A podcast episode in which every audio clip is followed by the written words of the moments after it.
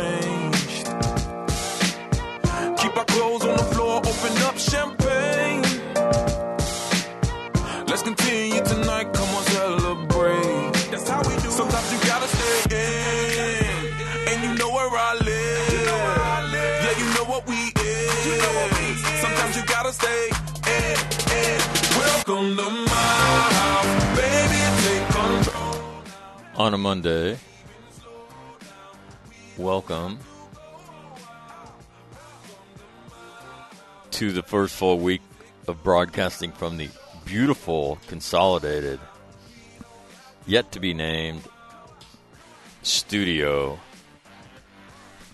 here at the headquarters of All Marine Radio.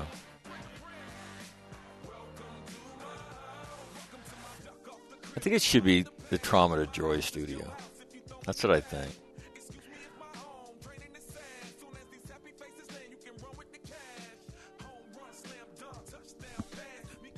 So, good morning on this uh, on a Monday.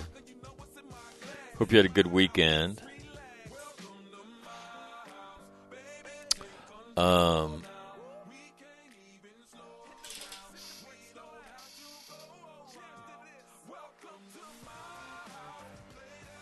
you know, I always tell everybody how crazy my life is, um, in a very, very good way because of this, and uh, and it continued all weekend. um, yeah, I just can't tell you um, how cool it is. Um, I mentioned um, I just it's just uh, it's just amazing, and you're going to meet uh, or you're going to hear again from somebody who's one of those stories today. His name is Ronnie Reyes. Um, and I'll read you an email he sent me last night. Um, I'm writing a letter of recommendation for Ron. Um, he wants to get on a panel to help um, other families uh, who've lost somebody. Okay, so we asked. Um,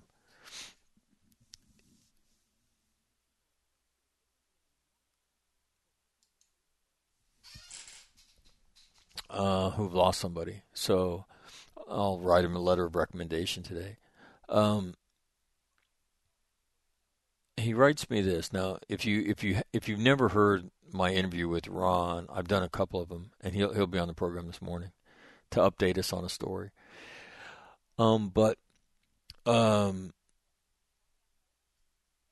his father was killed at Sanh in the Vietnam War. So one of the major battles that Marines fought in, Ron's dad was killed there. And he's a young guy. I want to say he's 19, 20 year old Marine, and trying to, you know, trying to pull somebody back into a fighting position after they'd been hit. He was hit by machine gun fire and killed.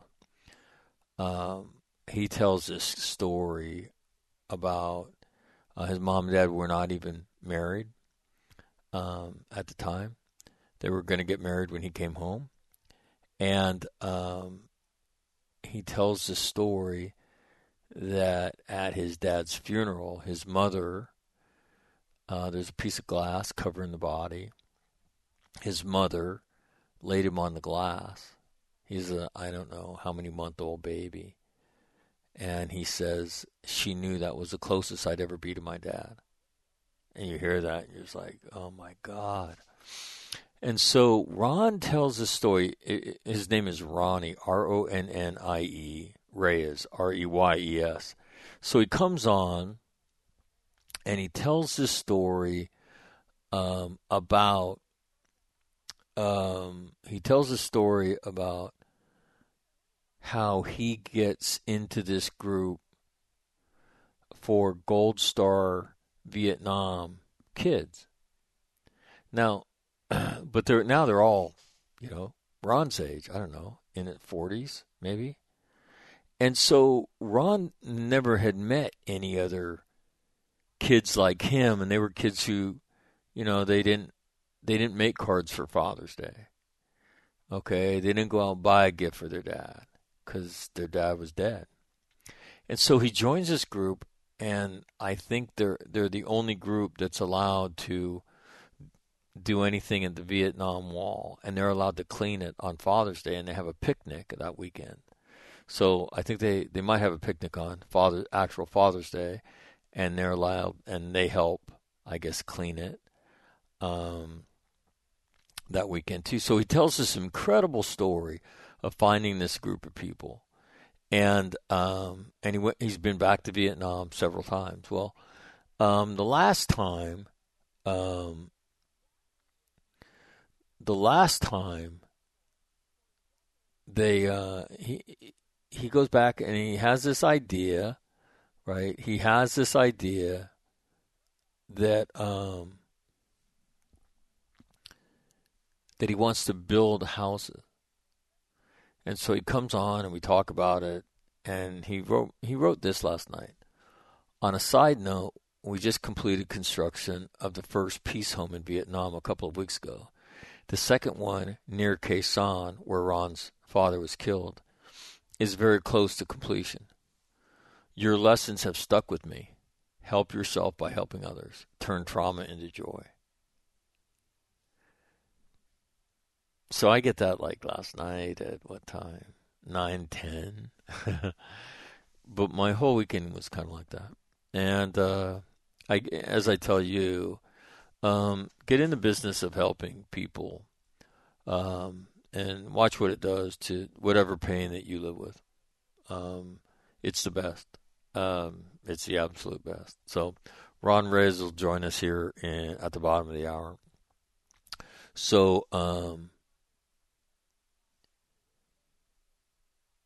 so we'll we'll get an update on him. Um, you know, it's funny in the in the first interview that we did. Um, I I I should have been smart enough to tee this up, but um, he comes on and he's talking about meeting um,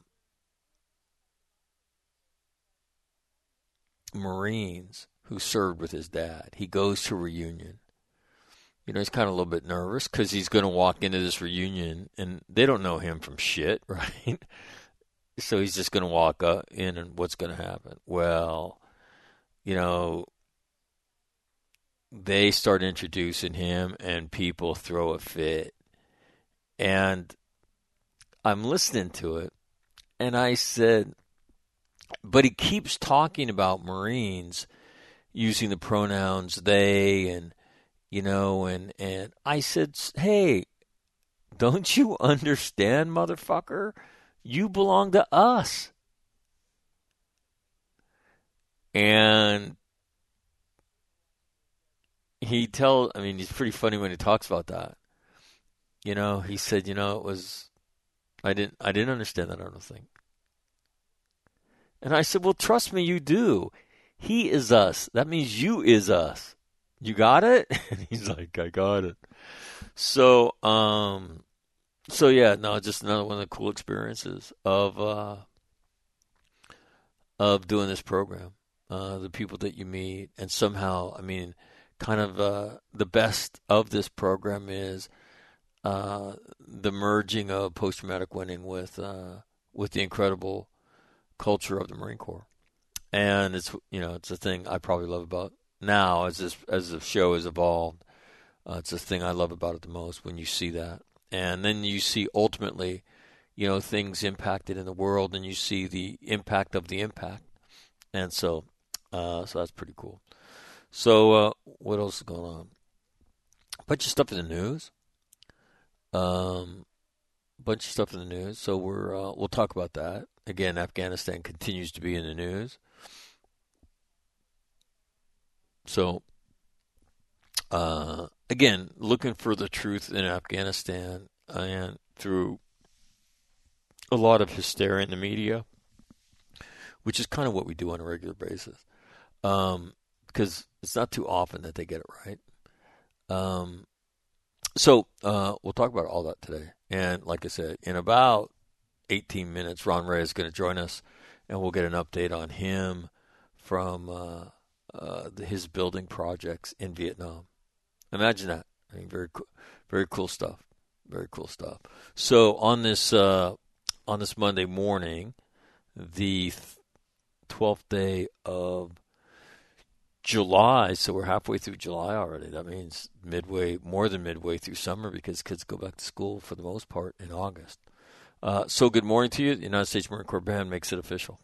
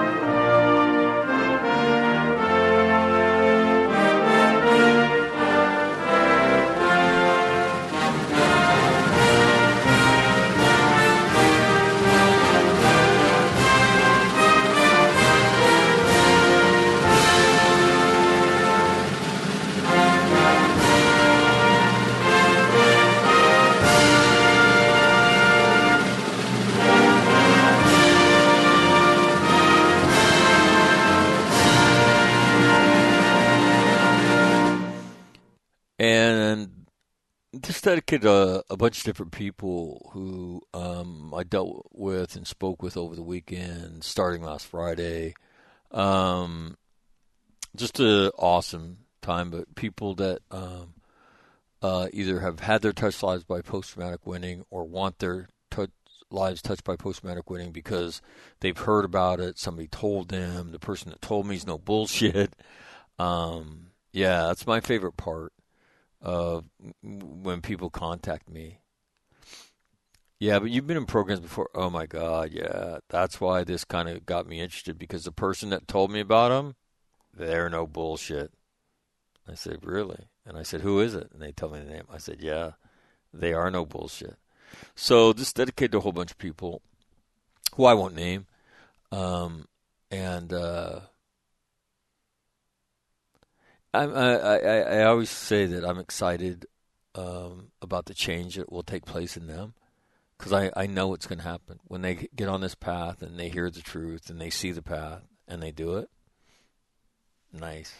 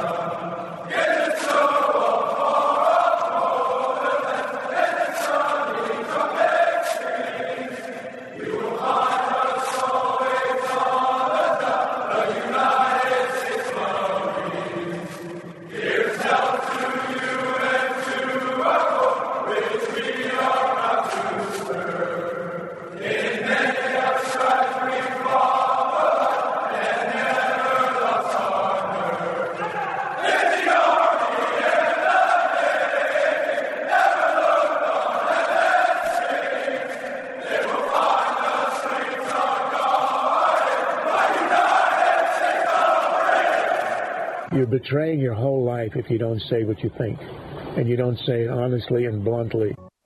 What keeps you awake at night? Nothing. I keep other people awake at night. For this campus had prepared him well. I'm very confident that, thank you very much. if this was vodka, it'd be a lot better speech.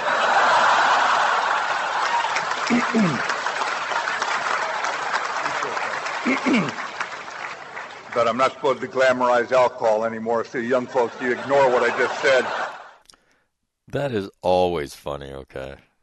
And you know he's ha- he uses both those lines on a regular basis. But but let me tell you, I laugh every time I hear it. We just have to execute. And we are executing. And it's not like that guy's a funny guy all the time either, okay? It's he's not, right? He's pretty sober dude. Every day, and Sergeant Major and I are very proud of what you do. Doesn't mean we can't get better. We don't. We don't want to make a mistake to learn. We don't want to lose to learn. We cannot lose if we have to go fight. We got to do what these Marines did here 75 years ago. Persevere against difficult, challenging conditions and odds, and win. You got to win.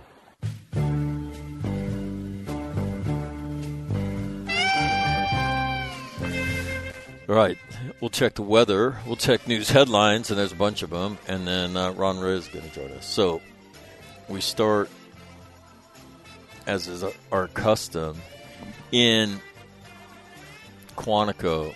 Mostly sunny at 85 in Quantico. Mostly sunny in 83 at Camp Lejeune down the coast.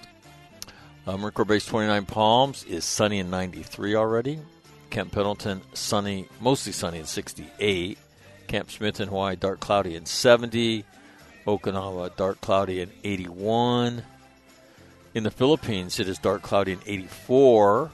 And in Darwin, in the northern part of Australia, it is clear dark in 71.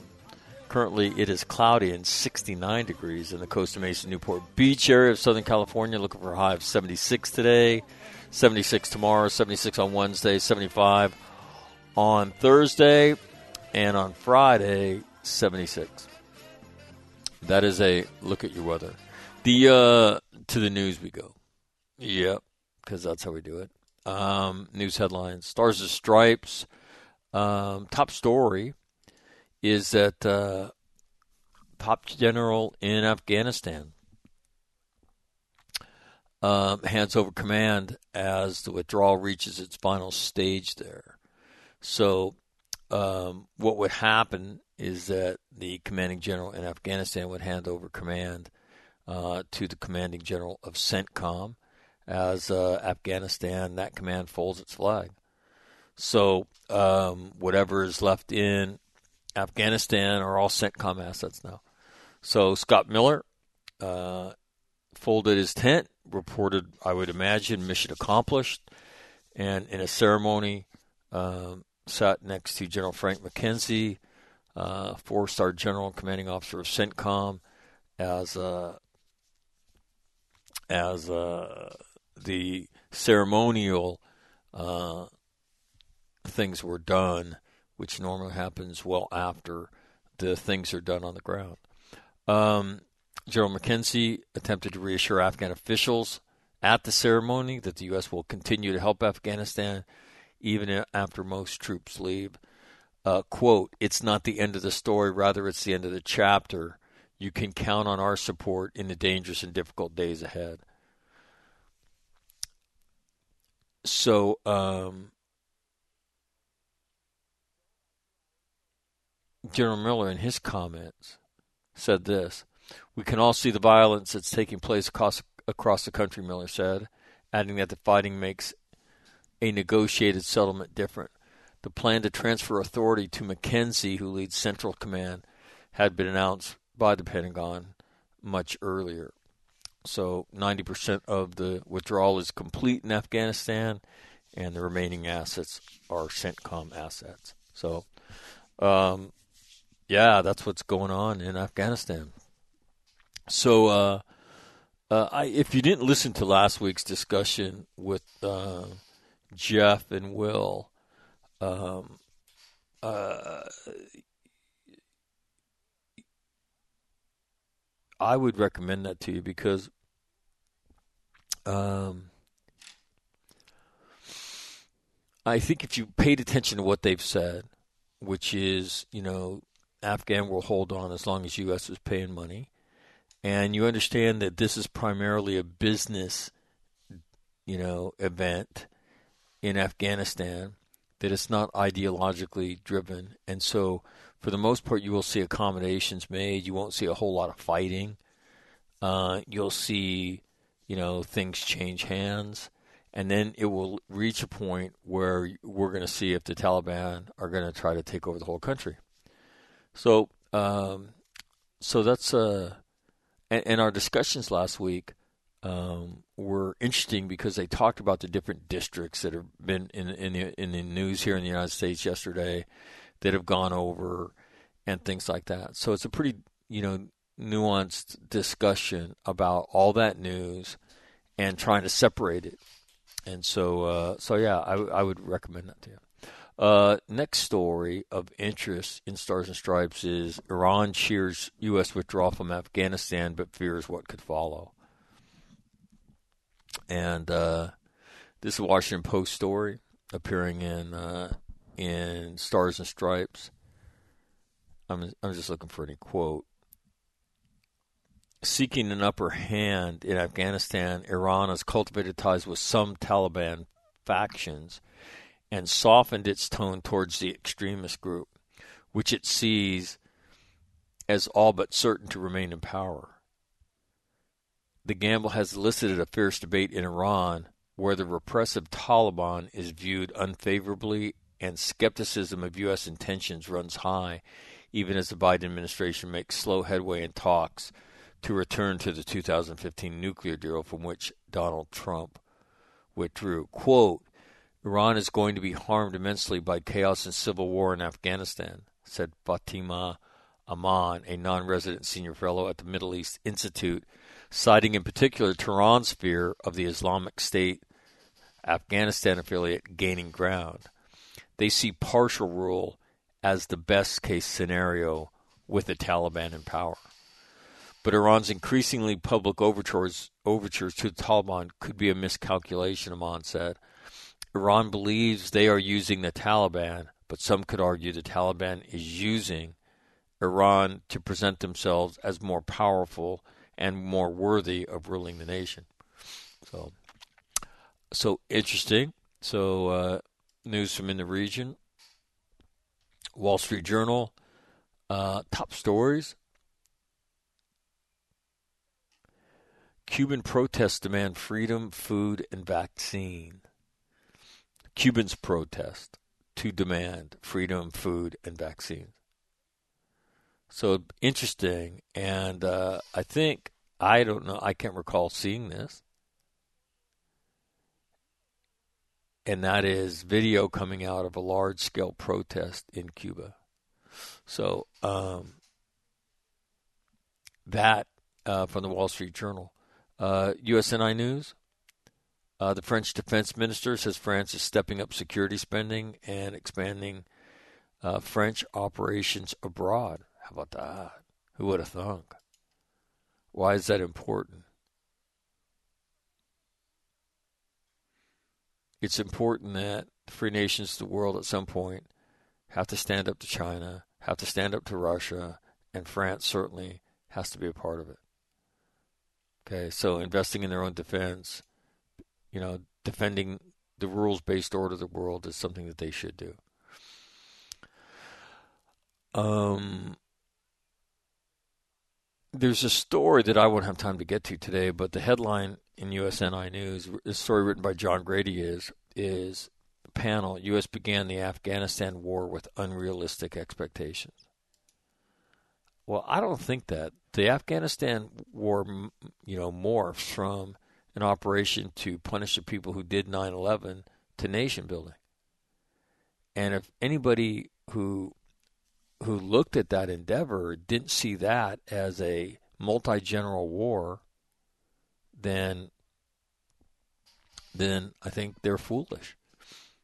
Foolish. So Um,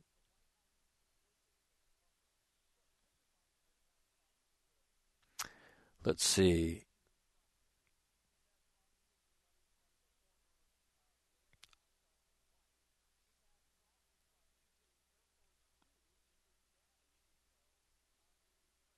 He quotes Carter Malkasian, who we were talking about um, last week at an event at CSIS, which is a Center for Strategic and International Studies. So Carter Malkasian, he was one of the speakers there. So, what caused that? Um, a few stories from Marine Corps Times. Marines deployed to southern African nation amid pro democracy protests. A team of 13 Marines with the Marine Security Guard Augmentation Unit have been sent to the U.S. Embassy in the small southern African nation of Eswatini to beef up security as pro democracy protests in the nation turned violent. Locals in the nation, known as Swaziland until t- 2018, started protesting in late June after King Mswati III banned petitions calling for democratic reform. So, Marines on the move, guarding embassies. Top stories in Early Bird. Number one, riding the wave. Defense revenues for businesses rose in 2020. So that's the number one story. Not really sure why. Number two story, the headline is this USS Bonhomme Richard fire emails raise questions about criminal charges. The Navy has said so. A San Diego television station reported that somebody was being investigated for arson. Um, Navy spokesman says in the article written by Geoff Ziezulewicz um, that nobody has been charged almost a year later. So that in the news, it it and the article talks about um, the chain of emails that was exchanged, where that came from, right? And one is identified as an XO. Not really sure if they're talking about the XO of the ship or the XO of a legal detachment. And so blah blah blah blah blah blah blah. Anyway, the USS Bonhomme Richard uh, will be in the news at some point this summer as the Navy releases the investigation. And again, uh, no comment from the Navy about if anybody's been charged with arson. Um, so that is in the news. Let's see if we can, get Geoff Ziezulewicz to come on. Uh, next story U.S. forces in Iraq and Syria face increasing attacks as fissures form between Iran and militias that it backs. This is an Associated Press story. Rockets landed in and around the heavily fortified green zone in the Iraqi capital of Baghdad, which houses the U.S. Embassy. This past Thursday, two Katyusha rockets fell near the National Security Building and in an open one in an open courtyard inside the green zone. The attack, which came shortly before daybreak, followed two separate attacks on bases housing U.S. troops in western Iraq and across the border in Syria, where U.S. led coalition forces are based.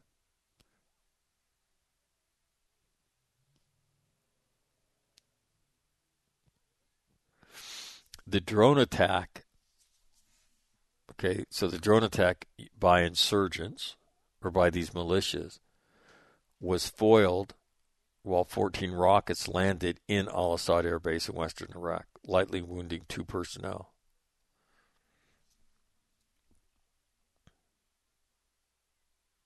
But again, and and this is this is the stupidity of the Biden administration, in my opinion. If if Iran is sponsoring these militias, then the consequences have to be to Iran as well as the militias. And and this is the game Iran loves to play. We're going to finance it. We're going to set them in motion, and we're going to act like we they don't right. They don't belong to us. It's bullshit.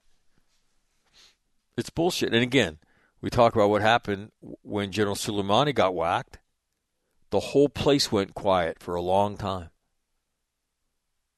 And it's just frustrating, right? If Iran sponsors it, Iran has to pay. Um, here's a Reuters story. Afghan pilots assassinated by the Taliban as the U.S. withdraws. Now, again, to me, this is this is the way you do it, right? As the United States withdraws, we're going to start killing pilots. We're going to find out who they are. We're going to find out where they live, and we're going to ambush them on their way to or from work, or we're going to find a way to kill them. Afghan Air Force Major Dastagir Zamaray had grown so fearful of Taliban assassination of off duty forces in Kabul that he decided to sell his home and move to a safer po- pocket of Afghanistan's sprawling capital. Instead of being greeted by a prospective buyer at his realtor's office earlier this year, the 41 year old pilot was confronted by a gunman who walked inside and without a word fatally shot the real estate agent in the mouth. Zamaray reached for his sidearm, but the gunman shot him in the head. The father of seven collapsed dead on his 14 year old son, who had tagged along. The boy was spared, but barely speaks anymore, his family said. So that's the way they do it. At least seven Afghan pilots have been assassinated off base in recent months, according to two senior Afghan officials. So get ready for more of it, right? Get ready for more of it.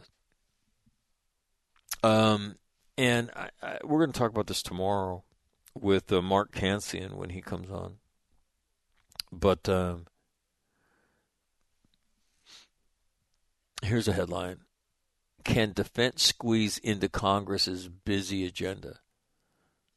Now, and this is where the Marine Corps is. You know, General. If you didn't listen to the testimony I played a few weeks ago, General Berger straight up told Congress, uh, congressional panel on power projection or something like that. I've wrung everything I could wring out of the Marine Corps, which was his plan divest to invest, right? And a lot of people told him not to do it until you get the money, until you get the guarantees, blah, blah, blah, blah, blah. So, anyway, but Marine Corps pressed ahead and um, and so now Marine Corps finds itself without the financial guarantees that it can achieve General Berger's vision, and in a precarious position of already divesting. And he said the only other thing I can do is cut more personnel. So um, now the question is, will Congress come to the Marine Corps and General Berger's rescue? So that's where the Marine Corps sits. This story talks about on Congress's agenda when members return in July. Late arriving defense spending and policy bills, as well as President Joe Biden's pick for the Navy Secretary, among other Pentagon nominees, over, overshadowing all of the military focused activity is work on a 1.9 trillion infrastructure bill and a reconciliation bill that packages other democratic economic priorities. Both face resistance from lead Republicans. At the same time, the U.S. is on track to hit the debt ceiling, and Congress will have to raise it or risk default. In a letter to fellow Democrats on Friday, Senate Democratic leader Chuck Schumer said he intends for the Senate to consider both the bipartisan infrastructure legislation and the budget resolution that unlocks the filibuster proof reconciliation process. He warned he might delay the August recess to cram in all the work. Please be advised that time is of the essence, and we have a lot of work to do. Senators should be prepared for the possibility of working long nights, weekends, and remaining in Washington into the previously scheduled August state work period, Schumer of New York said in a letter. Now, this goes to defense. The House and the Senate return on July 23rd. If Democrats are unable to finish work on their priority bills quickly, defense items that are less of a priority for the Biden administration may have to fight for floor time in the fall, predicted Arnold Punaro, a former Senate Armed Service Committee staff director and now the National Defense Industrial Association board chair. Quote, What the hell, man? In presidential transition years, we're always going to be running late, running slow, but I will tell you, it's as big a backup as I've ever seen. So, that in the news. Now, let me let me get Ron Reyes on the phone, and I'm a few minutes late for that, which I did not intend to be. Um, and we're gonna get a little bit of an update.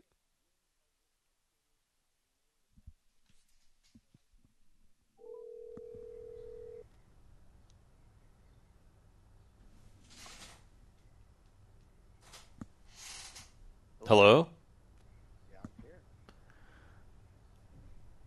Why can't I hear you very good? Because I have you on the wrong channel. That's why. Oh, there you go. There you go. So, uh, first of all, Ron, thanks for thanks for coming on and doing this. Yeah, no problem. Um, I, I always enjoy coming on. well, let me tell you, I, you know, I told you last night. I can't tell you how proud I am of, of the work you've done, and and you know that whole phrase "trauma to joy." You know, it's it rolls off the lips pretty easily. Uh, it's tougher to live, but you, my friend, are um, you're winning it, right?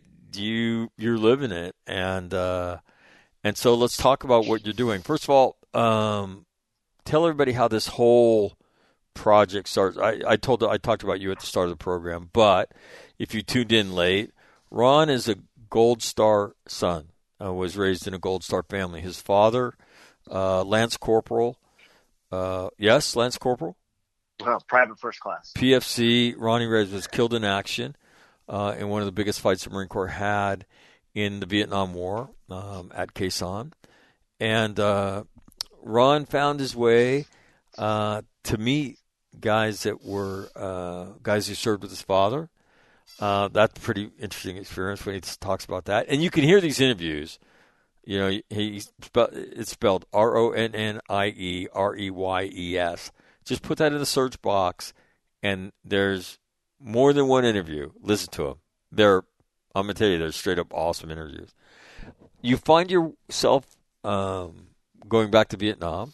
How many times have you been to Vietnam now? Uh, I've been to Vietnam twice, and I would have been three times if the pandemic didn't hit last year. So I'll probably be there next year again.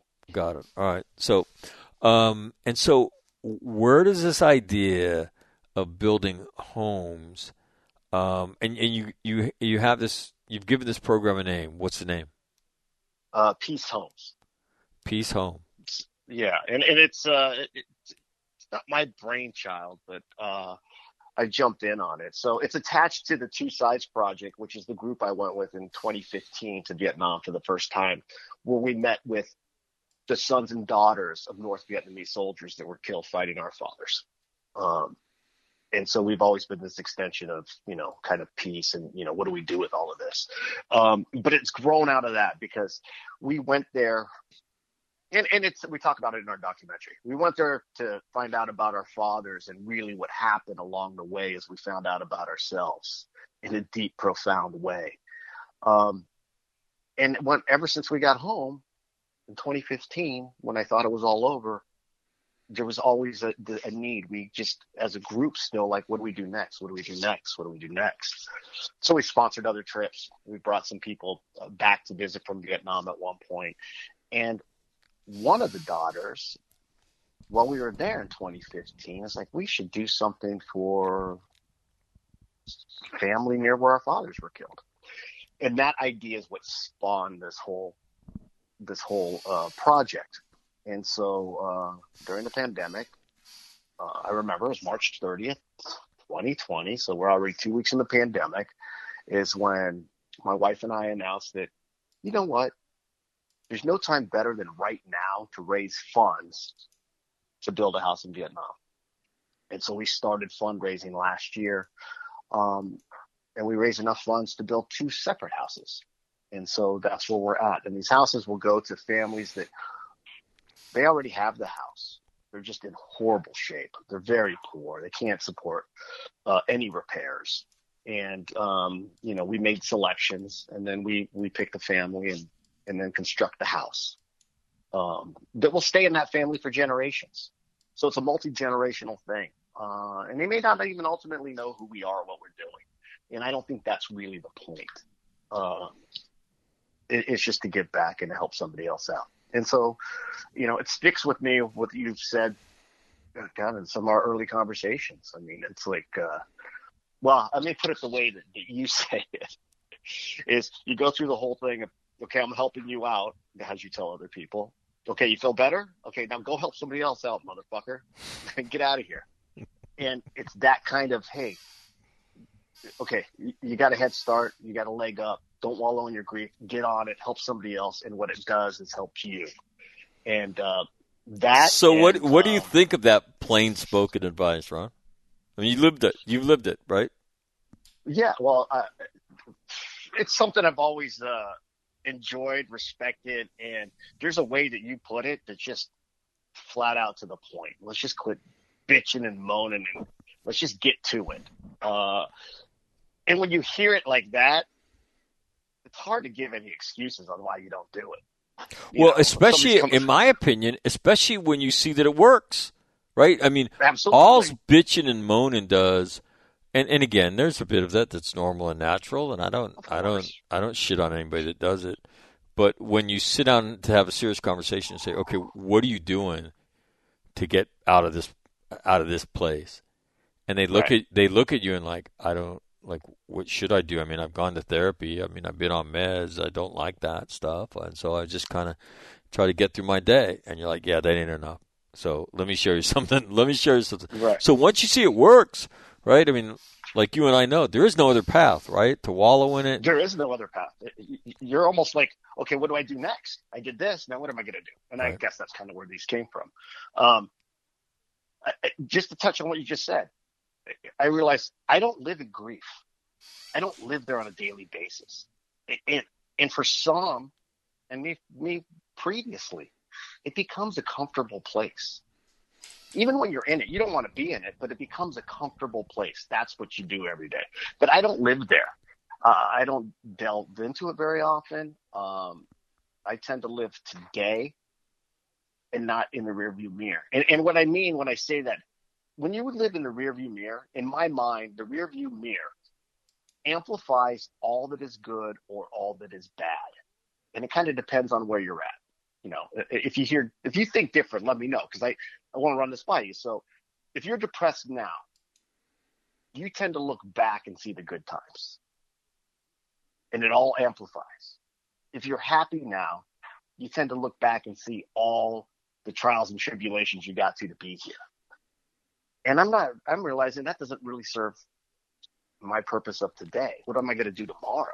And so that's why, that's what I mean. I, I live today. I don't live in grief. I don't live in the past. I don't, you got to move on because those days are gone. Well, to me, what I think, my experience now, um, after like into the sixth year of, of talking to people about this, and, and into the third year of going out and speaking about it, um, this path that I call post traumatic winning, um, it it's it's when you go see people and you get told this is what you need to do to fix yourself, to get better, to get over this. When when that's what you get told, and then you go do those things, and they don't work, you know, um, what do you do? You know, what do you do? And and what most people res- resort to is we fake it because nobody wants it. You know, I mean, nobody wants other people to know they're struggling with the stuff they struggle with, and and then we numb ourselves with something. It could be fitness. It could be porn. It could be, um, it could be alcohol. It could be drugs. So all the different could be shopping. All the different numbing agents that we use. I would tell you that that's how the overwhelming majority of people deal with it. And so I think that's why it's so important. You know, your intellectual understanding, Ron, of there is no other path, and you've connected those wires in your brain, and now you know it. And um, and then once you know it, then the question is, okay, what's always what's next? And and you'll be uh, what happens to me is you'll be someplace and you'll hear somebody say something and your my head snaps and I say, "Could I talk to you for a second? And they're like, "Yeah, what?" and I have a conversation with somebody, and I tell them there's nothing wrong with you. Well, all that's normal, man. There's nothing wrong with you. And so, but and so I think the the very first thing that is really important is that intellectual understanding that um, that there is a path that you can walk to to and your story is so emblematic of it you know first you know connecting with gold star kids right people that you had no idea were even out there your story about you know going to the Vietnam Wall and making Father's Day cards and washing the wall and being with these other kids that were just like you is still is so vivid in my head and then you know and then going to Vietnam and then this but I mean you are you are a post traumatic winner in terms of you've walked this path because you've lived both worlds, right? One in which yeah, you're sure. one in which you don't know. I mean, what to do, and now. Would you care to compare and contrast the two lifestyles for me of living the life you're living now and where you turn trauma into joy and living the other life where you kind of just I, I don't want to say wallow in it because there's almost a kind of a self indictment with the word wallow uh, but right. you you kind of li- you live in it because you don't know you don't know that there's there's another path. Do you want to give us a recommendation for which one you'd recommend to anybody? well, obviously, I'd rather be uh, on this path. Right. And so, I mean, I'll jump back and, and I never prepare for these interviews because I just I never know where you're going to go with it, and that's why I like this. So you know, sometimes I got to think about it. But I'll, I'll go back, you know, several years ago and um, living a normal life, but really on my motorcycle with my my group of friends. You know, we drink a lot. Pretty much all of us are in, on antidepressants at the time living a great lifestyle, so it, it, it appears. Right. And you know, and I'm and I'm happy in the fact, but you don't realize what you're masking, right? Um, it's more of an escapism. And so, yeah, it's it's know, the th- those are the numbing agents, right? Right. That's how yeah. I numb myself. Absolutely. So there was a point in time, and this became before my my Vietnam trip, where um, I just went cold turkey off antidepressants uh, and whatever middle aged you know, medications everybody was taking. That's the other thing that, that, that clued me in. We're at breakfast. We're all these tough guys on motorcycles, right? So we think, right? We're all professionals. And everybody breaks out all their vitamins and their medications and egg whites here and this here. And I'm like, what the fuck are you doing? I'm like, what is this? How old are we? And it was after that, and it wasn't, you know, the medication stop was almost immediate, but the, the lifestyle change was was an attitude. Um, and I took myself off of everything. And I'm like, if I'm going to have issues, I got to deal with it head on. And I think that's some of the early signs of how I would deal with things in the future is head on. And There's no excuse. You know, it, it's it's come more into focus over the last several years. So I guess looking at it that way. I'm looking through these foggy glasses, like, okay, I got to adjust my vision. And over time, it's become a lot more crystal clear. So it's a little easier, you know, to do the right thing. But but I guess you know if I could just compare and contrast. I mean, it's just keeping up with the Joneses, trying to live life for everyone else. You don't know it, but you are. You know, what, what school do my kids go to? Where where do we live? What are we doing? All of which I still enjoy, but now none of that has any any, any uh, relevance because now I live in a whole different world. Um, so what, about, what, what, what world do you live in now? Well, that's a world where I'm just, uh, you know, you're, you're happy every day. Uh, I'm happy with anything I have, wherever I'm at. Um, realizing, you know, most people have it worse. It, doesn't matter what I do. I always seem to bounce back and it's, it's just fortitude, right? It's like, you see homeless people all over the place. You see, you know, how did they get there? You don't know. Not everybody's story's brutal, but what what's the difference between that and myself?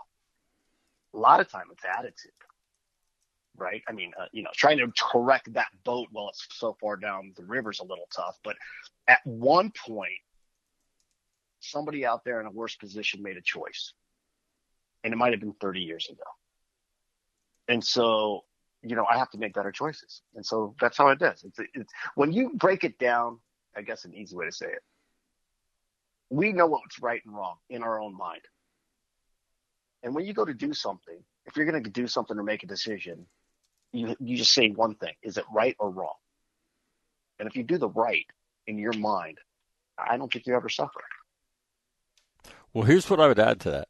One, the problem with that is once you go through trauma, if you go down the recommended course of action, it doesn't help a lot of people. And then you're left with doing what you did, which was I'm going to numb myself and I'm going to get through my day because this is the burden I'm going to live with for my whole life until somebody pulls back the curtain and says, "Hey, there's another path that you could walk down." And that's why this that's why this discussion, that's why your example and what you do is so important because of the example you set for others. And and the lives that will be touched not only in Vietnam, but all the people that will help you with this program and how it will impact them, right? And the lesson that you teach them Yeah. that that that this this migration from trauma to joy is real. You can do it. This is how you have to do it. And I think that's the exam the powerful example that you set by the things that you're doing is huge. And, and and again, I mean, you could probably tell me the different people that have got involved and and how this has made their life different. And and again, life continues to happen, bad things continue to happen. And because they understand this now, whatever happens to them in the future, they'll understand how to deal with it because of the, what you've taught them. And I think it's that living example, it's that constant showing of this path, and uh, and and the people that get impacted, you know, that's what brings the joy. That's what even the, the even in the midst of tragedy, um, you know, you can you can help people, you can ease their pain, you can show them a path, and that's as good as it gets. Can't make it better than that. Can't make it better. Than that. I mean, I think your words and um, just reflecting, you know, the amount of time we've known each other, your words in the way that you put it has a lot of impact on me on the way I handle things. And in the early days, I would question, am I doing this the right way? Am I doing that? Should I be doing this? And I have no question. I forge ahead in my direction. And my thought is, again, is it right or is it wrong?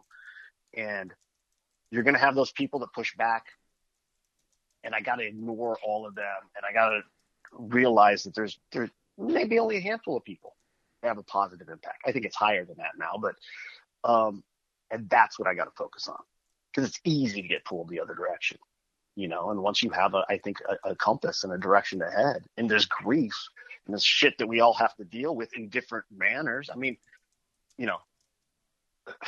My grief is going to be different from your grief. It's different from the next guy's grief. You know, my my dad's buddies, the way they deal. It, it, but but All again, different. in a nuanced way. Okay, because if if mm-hmm. you the circumstances are different, the grief Right. is the same. If that I mean that makes sense. So the way you get to, to to this circle, everybody comes in on a different path. But what it feels like to be in that circle is the same. So whether you were raped, a victim of child abuse, whether you you lost your father when you were a little baby, and that that that pain, that emptiness that you live with, Ron, right? I mean, Yeah. or whether you were at saw and saw and saw that. So in its aftermath, the impact on us is is what you know you, you begin to focus on. So the mechanism and the delivery mechanism that got me here and the path that got me here is all different. But the way it impacts us is the same. And that's why to me it's so powerful when you look at veterans and you say when when you know I, I do post traumatic winning with them, I said, you know how powerful it is when you look at a, a, a rape victim or a child abusive victim and say there's no difference between you and me? You know how powerful that is to them? Because they think they're so damaged and and that their life could never be good and then you're you're gonna stand up and you're gonna say, Oh no, I'm here to tell you, you can live a great life. And there's a path that you can walk. And they look at you and like, Holy shit, I never thought about it like that. So so yeah, I mean that's it's it's it's I think it's it's it's fascinating stuff and but again, the importance of living it and and here's the other thing I think is really important. You're a no shit dude, man, like me. When no shit people look at you and tell you something, it sounds different than it sounds from a PhD, you know, watching something on YouTube. You know what I mean? Right. And and why that you have, you know, such a, a huge impact and have, you know. Right now you just said something that just like I'm like, oh shit. Again, see this oh shit moment. We say we have all different paths to get to the same grief. Um, all that's and I and I just wrote it down as a visual, like I drew a picture of what that looks like, and Yeah. it's like, oh shit, we're all in the same group. We just got here different paths. Right, right. and again, like I said, Right. so you know when when and that's the power, you know, the healing power of this message that you're living is that look, if you were, you know, if you were abused as a child, if you were if you've been sexually, you know, abused, if you know, if if you've gone to combat, um, yeah, our paths are different, but we're standing here in the same spot. Now, now, Right. where do we go? What do we do? How do we deal with this shit? What are the infrastructure things that we need to create in our lives on a daily basis to handle our anxiety, our anger, and and and and to win each day and have and have great days? And then, conversely, what are the things that we have to do when we don't have a good day and we've kind of gotten off the path to get back onto the path and then get going again? Because that's life. Nobody walks the path exclusively. Everybody winds up getting knocked off and then having to fight their way back on. So that mastering that skill set, right? Um, and but again, I think that in the the life you describe, very predictable. Um, you know the things that you were doing you know to to numb yourself to get through the day to create some happiness in your life because of this burden you lived with when you before you started you know giving and helping and found you know the medicinal magic in uh in in, selflessly giving and changing other people's lives so you're pretty your story's a pretty fucking amazing one man i'm not gonna lie to you i'm not gonna lie to you i mean Well, I, I think I never, I, I, I never think of it that way. I never, you know, I just kind of move on to the next thing and just, that's just what I do. Well, I mean, I won't. I mean, you had the benefit of having a great mom. absolutely, hands down, Right. a, a huge difference between myself and many Gold Star sons and daughters. Right? Is it the Uh, family very- you you grew up in a in a solid environment with a great mom and and and you know I'll tell people that I'll meet I'll look at them and I'll say you know you're a miracle you know that right and they'll look at me and they'll say what and I'll say there's no reason you should be here today I mean look your mother was a drug addict right anorexic suicide attempt I mean you're a corporal in the Marine Corps explain that the only reason you're here is because of your personal character. And you're a miracle. You don't even, I know you don't look at it like that. And they just look at me like, no, I don't. And I'm like, well, you should. Well, you straight up should. And so while I wouldn't classify you as a miracle, Ron, um, because, because of your mother, um, absolutely, right? I mean, that's that's the most of the driver there. Right. Uh, but it- but right. again, at some point, your mother, you go off on your own to live your own life. And and but again, where the culture points us to is what the medications and the therapy. And what happens is, and, and again, uh, Boston University just released a study um, here in the last month. We've had 7,057 people killed in combat and combat operations in, you know, our two major wars. We've had 30,000 people come home and, of post 9/11, you know, service members come home and kill themselves. Now, the Wow. exactly. Wow. Four I, I was on Facebook last night, and, and uh, now a Gold Star family. I saw their post. You know, her husband was 26 years old. He would have been 31 today. You know, and it's just uh, I see more and more of those posts. Yeah, and, and so anyway, But the problem is the big industrial way that we do mental health for people that have been traumatized is here this diagnosis gets you these medications and these trips to therapy. absolutely. That's it. And it doesn't fucking work. And it Right. doesn't work. And you are exhibit A for what does work, which is, you know, which is you, you talked about, you know, you know, we're riding motorcycles, it's our happy thing, you know, we're out doing our thing, and we're all on antidepressants, and that's so fucking typical. You know, I went and had lunch with a bunch of yoga instructors, and they were all on antidepressants, and I'm like, what the fuck is wrong? What is wrong with these pictures? These, these are the hummingbird people. These are the wellness people. Why are they on? Why are they? And so, but that is our industrial way of doing it, and it doesn't fucking work. Well, then it becomes a crutch. Then you then you, you hunt for the next antidepressant. You're like, okay, well, they say this is supposed to work, but then you read all the side effects, and all the side effects are the absolute opposite of what you want to happen. Right. You know, suicide rates are higher. I mean, like, what's the use? So you got to find it in yourself. I want to go back to something though. You said about you know mom being the driver. Absolutely, without a doubt. If I didn't have the mom I have. I wouldn't be in this spot. But I share something. Yeah, Ron is a great a great advertisement for it's okay to be a mama's boy. Absolutely. Right. Right. Um, but uh, but I'll hey, can I tell you something? I'm looking Yeah, at the I'm looking at the dirt that you gave me from Khe Sanh. I have this dirt.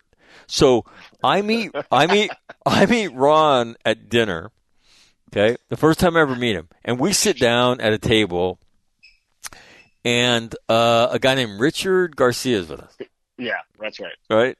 Richard uh, is a former Navy corpsman, and he's big. No, no, no, no. He's he's he's he's a rifleman. He gets every time you say that, he's like, "What the fuck?"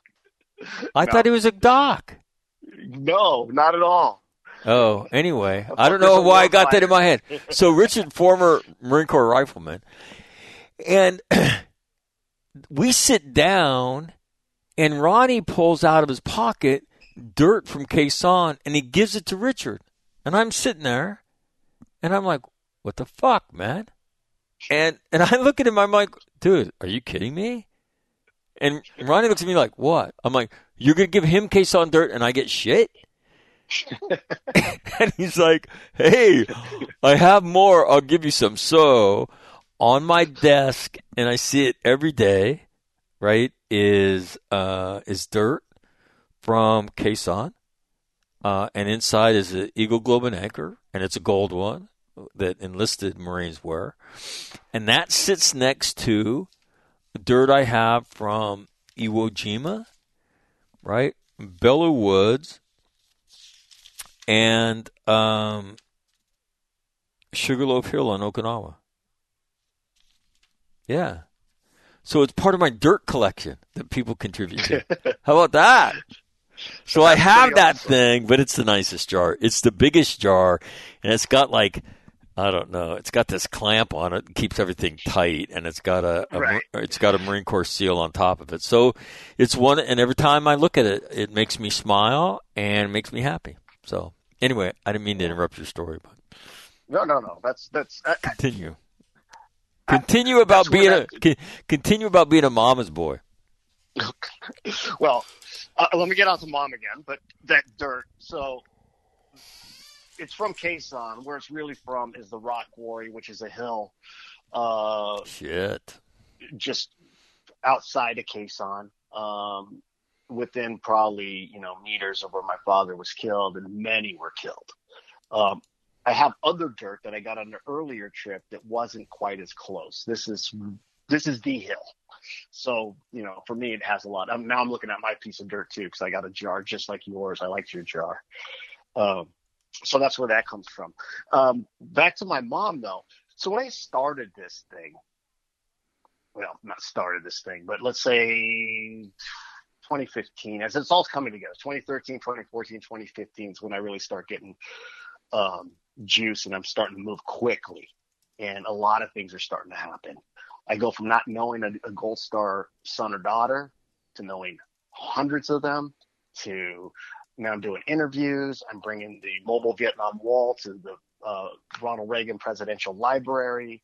Um, you know, I'm starting to do TV spots. It's really starting to move. Um, I filmed for the first documentary. I'm going to Vietnam. All this happens in one year. I go to Vietnam. We film another documentary. And as I get back, and I think it's over, and we really start accelerating with movie releases and all that, I start bringing mom to everything.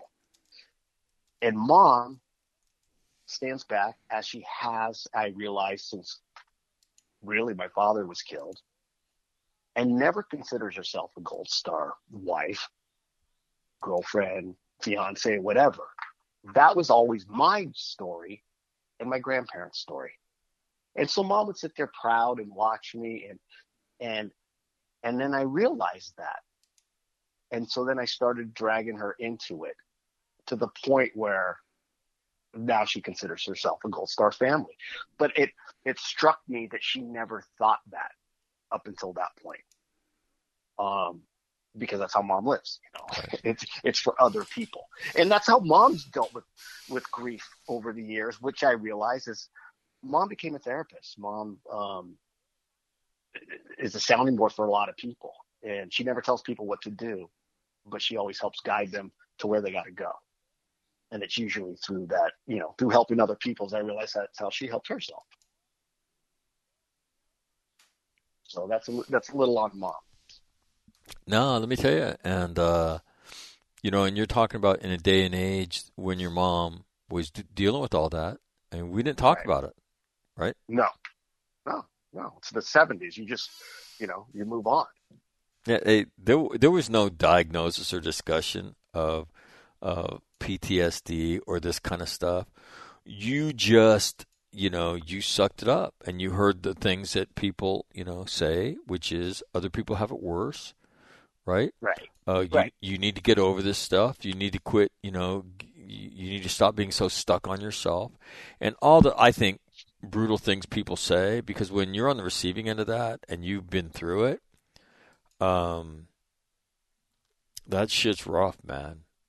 Right, and it, it's it, it's a you know do this, but there's really no outcome. It's just try Yeah, this, try that. But imagine, I mean, and I'd be curious. Um, it's really interesting when you ask somebody like your mom, you know, what's after dad was killed, what's the worst thing somebody said to you? And and and you'll hear the things they say, and and, and normally it's from people that don't mean to be so callous, but what they're telling you is, um, you're not important.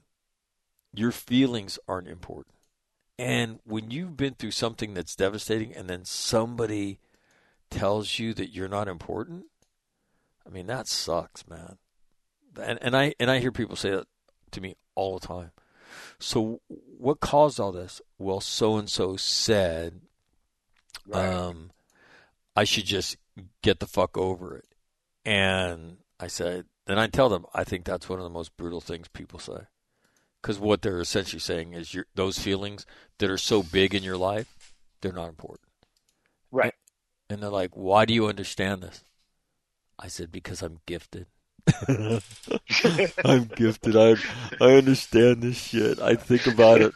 Why? Because I I'm a I'm a I'm a consumer first before I'm anything else, man. I'm trying to help myself. I didn't get I didn't get I I didn't do any of this to do this. I did it because Right. I was struggling, and so you know I I know I know that path. But when somebody tells you that your shit isn't important, fuck, man.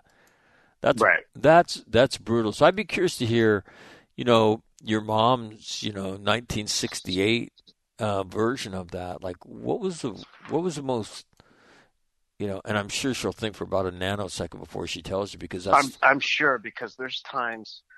So recently, it, it, it comes up at weird times with my mom. Right. Uh, we don't she doesn't deal with it all the time, but recently I had to prove my relationship to my father and that I was next to kin, even though I'm not on the official next to kin records.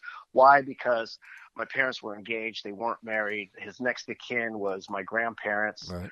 Uh, I was born on February 28th. He was killed on March 30th. You know, I'm sure there wasn't a lot of paperwork going back and forth, so never nothing got updated. Right. Well, here I am 53 years later, and I got to line the dots up on why I'm a Gold Star son. And when I say that, and I've, I had to do it for Vietnam, I had to do it with my group. I've had to do this so many times. My mom just hits the roof. She gets pissed because she's had to do this our entire life to prove that that I'm my father's son. Um, and so it's a, it's a raw, it's one of the raw nerves that you strike with mom. Other things she r- lets roll off, but Right. you know, I can, I, I'd like to hear that same answer that you just, to the question you just asked of mom. Um, what's the most brutal thing somebody has said to her? because because I and I would say in the spectrum, you know, having to substantiate who you are, that would be someplace in the middle. Yeah, you know, I hate it Yeah. and it really pisses me off. But let me tell you what so and so said to me, right? Yeah. One day, you know, um, and but again, and what I think what causes so much frustration, despair, and I think so much destructive behavior is people go looking for for an answer and they don't find a good one. And and so as a result, they stop doing the meds. They stop, you know, uh, going to therapy because it just doesn't help. And then they're alone and they're faking it and they're um, and they're numbing themselves with something and they're just getting through the day because they're parents, they're providers, and you know, times the world doesn't stop for me, so I, I got to keep doing my thing, and they do.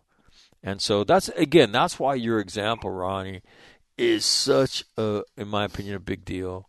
And when you, you know, I earlier to, today, you know, I read, you know, what you wrote about, you know, trauma to joy. I haven't forgotten, you know, those words.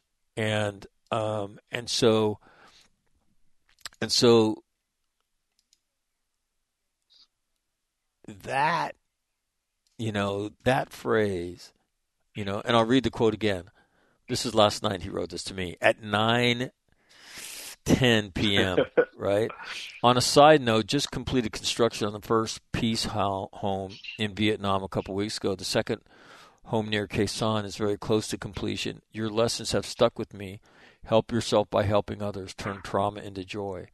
When you live that and then you show that to other people, there's no greater gift that you can give on the planet than that because the people that, that you're helping are people that have gone through really, really difficult shit, and they're in what I call the valley of the shadow of death, and they're down there hoping and groping for a way out, but you know we don't provide that, and that's why we've had four and a half times, you know, the number of killed in action commit suicide once they've come home, because Right. because what we offer them isn't very good. No, it can't be. It obviously is not good. Right. Right. You know, so um, So what's so what's next? So okay, we've done the two houses, right? Obviously, at some point we've got to go have a ceremony, which I want to be invited to, and because I got a passport, if I can go, I will get there. Um, so what's next? well, okay. So interesting question because we are already in talks of what's next. What's next is a third peace home, and then there'll be a trip to Vietnam. Um, I'm going to cover a lot of things. We're going to go to Vietnam, and I'm going to have a second wedding, Vietnamese traditional wedding to my wife. We've almost been married a year in Vietnam. And so here's part of the story. Now you have to tell the rest of the story because Right. your your wife is Vietnamese. Right. This right, this thing's come full circle, man.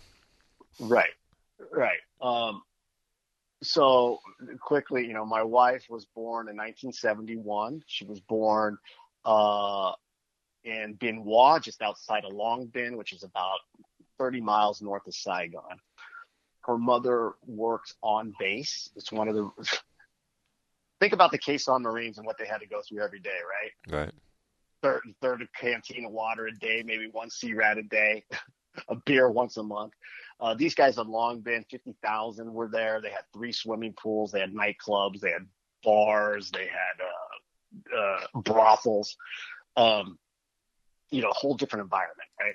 Um, but they also get to hire people, and so my wife Stephanie, her name's Ha, was born in seventy one. Her mother worked on base and um, and her father's an American soldier who we didn't know who he was. That's how we connected. And I was here just strictly to help her try to navigate military groups because she's coming from the Amerasian side of business, right? Right. You know, I know how to deal the other side. So I start trying to figure how we're going to do this. Um, long story short, we get through DNA and we get a match last year during COVID, and we connected. Her father has since passed in 2006, but we found her half brother in Mississippi and her half sister in Phoenix, who's three months younger than Stephanie and turns out to be half Vietnamese and is also Amerasian and and has the same father. So Stephanie's got a great family, um, but the life of an Amerasian, and this is where I also draw, draw a lot of strength. This is why it's a little easier for me now to look at the good in life. Because you're 1971, you're in the 70s, you're half white, you're taller than the rest of the kids. And my wife's only five three, by the way. But when I go to a family event with her, she's taller than everybody. She's got lighter hair. She's beautiful. And she's discriminated against. They don't like her to go to school. They call her white dog. Go home. Go back to your country. Your dad killed my people, you know, my family. No running water. No, no electricity. Um, thatched roofs. I mean, you got to deal with the rain and, and um, it's just a different lifestyle. She's delivering rice at, at 12 years old to bring money for the family. She gets here when she's 19 with uh, her mom, her little sister, her daughter who's a year old, and her husband at the time. And she comes here, and on the way here, when she's in the Philippines, she doesn't even know why she's coming here until somebody tells her, You're coming here to America because your father is an American. And up to that point, life was just dished to her, right? And she just did what she needed to do. And it was at that moment, I think, that she got strength and came here and, and you know, she's a driving force. So she came here and she's opened up three businesses. She's successful family. All the kids are successful. And it's like, if that's not turning trauma to joy, you know, I don't know what is. That my my little part of this is is nothing, you know, compared to that. And so, um, amazing, isn't it? Though, I mean, yeah, th- I mean, think of the complete metamorphosis in your life, Ronnie. Right, as you know, you grow up without a dad, right? Heavy, heavy, right. heavy, heavy burden, right? Right. And then on this journey of giving and helping that ultimately helps you, right? It completely transforms the lens that lens that you view the world through, right? That's a great way to put it. Yes, absolutely. Yeah, it's amazing. So, you know, and then I look at my at, at my wife, and it's um, I got to go back when her mother her mother lived here, and she passed in 2019, and so I went back with the family. We were just started really dating at that point with the family back for a traditional uh, Vietnamese funeral, which lasts three days. And I get to live with the family, not just as a guest, as I was last time, where they roll out the red carpet and they say what they have to say, but as a family. And then you get a, and then I have a much better understanding of the Vietnamese people. It, it, that in itself transformed how I look. Wow. Holy shit. That's what I mean, man. I mean, and it all comes from all these doors open because of what the giving piece, right? Uh oh.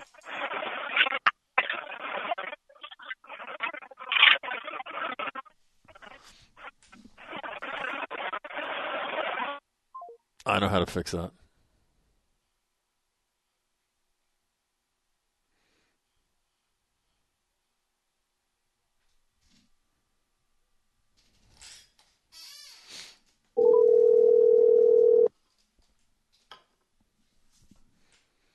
Hello? Not sure what happened, but you went underwater. Oh, sorry about that. Okay. I'm back. Where did I leave off? No, you were just talking about, um, you know, well, we were just talking about how the experience of seeing life through that prism that your wife right. looked through. I mean, yeah. I mean, and all that opens up because of this path that you got on to help other people crazy. Right. And I think it's it's helped my vision has helped her and her vision has helped me. So again through grief and that's part of why we've done this together. So the first house being built right now is in the province that she was born, but not in her neighborhood. The second house is where my father was killed. And getting back to what we're going to do next, the third house uh, is going to be walking distance from her family home, where the family still owns six homes, all adjoined. Uh, that's all that's left out of the other 10 pieces of land they had. Um, in a very poor neighborhood, right behind a school that she was kicked out of. And in in a place, you know, to, to support that. So um, with family participation in this one. So that's the next place we're gonna go. Um, but I'm already thinking the fourth one, you know, the fourth house. And then after the houses, I'm not sure where we go. Wow. Well, let me tell you, it'll it'll it'll pop in front of you one of these days, and you'll go, "That's it," because that's what happens That's to me. happens. Yeah, that's what happens to me all the time. It's like, oh yeah, I guess I should be doing that now, right? And so, Yeah, well, it's- no, so it's, uh, but again, this thing, you know, I have this saying. Uh, I used to say good on top of good on top of good on top of good, and now I say, you know, great on top of great on top of great on top of great. Um, and, uh, and the catalyst for all of it is giving and helping, and then at the end of the day, it turns into a, a selfish act because it is what you get out of it, right? The joy that you get true. out of this thing and helping other people and transforming them. If you could, if you could think of giving as a selfish act, um, you know, it it kind of sort of is, and then all these other doors begin to open, and uh, the ability to touch more people happens in front of you. So, uh, yeah, so good luck on managing that, man. yeah, I mean, it's, uh, uh, you know, it, it's, it's an interesting path. Um, but it seems a lot more clear now than it did, you know, a while ago. Well, Um, again, I think the the important thing is is that somebody, right? Somebody puts you on the path to that connects the dots, um, that says this is the way, right? You know, from Right. from trauma to joy, the activating event is giving and helping. And once you get that in your head, and then and then once you experience it one time, I think you have this epiphany where it's like, uh oh, what just happened here? Right? And how good that felt. I mean, and if I'll tell you what, if you want a drug to get on, get on that fucking drug, man. That's a good. That's a good. That's a good drug, and it's and it's free. And that's true. It becomes, but everything becomes almost uh, crystal clear as you're talking about path. Because I just thought about as you're saying, you know, help other people.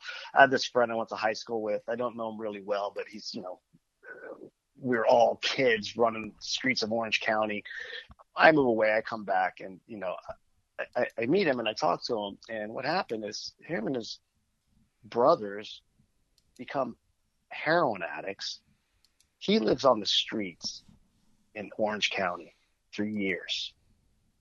Fast forward to today, and he runs a drug and alcohol treatment center. And we had this conversation about giving back. And he's all, that's what drives him is that same thing. When you learn, it's almost like you run into somebody that speaks the same language you know, you're trying to explain this turn trauma into joy to, to, to live this by helping other people. And a lot of people are like, okay, I, I want to know, I want to know. But then you meet that other person that's like, exactly.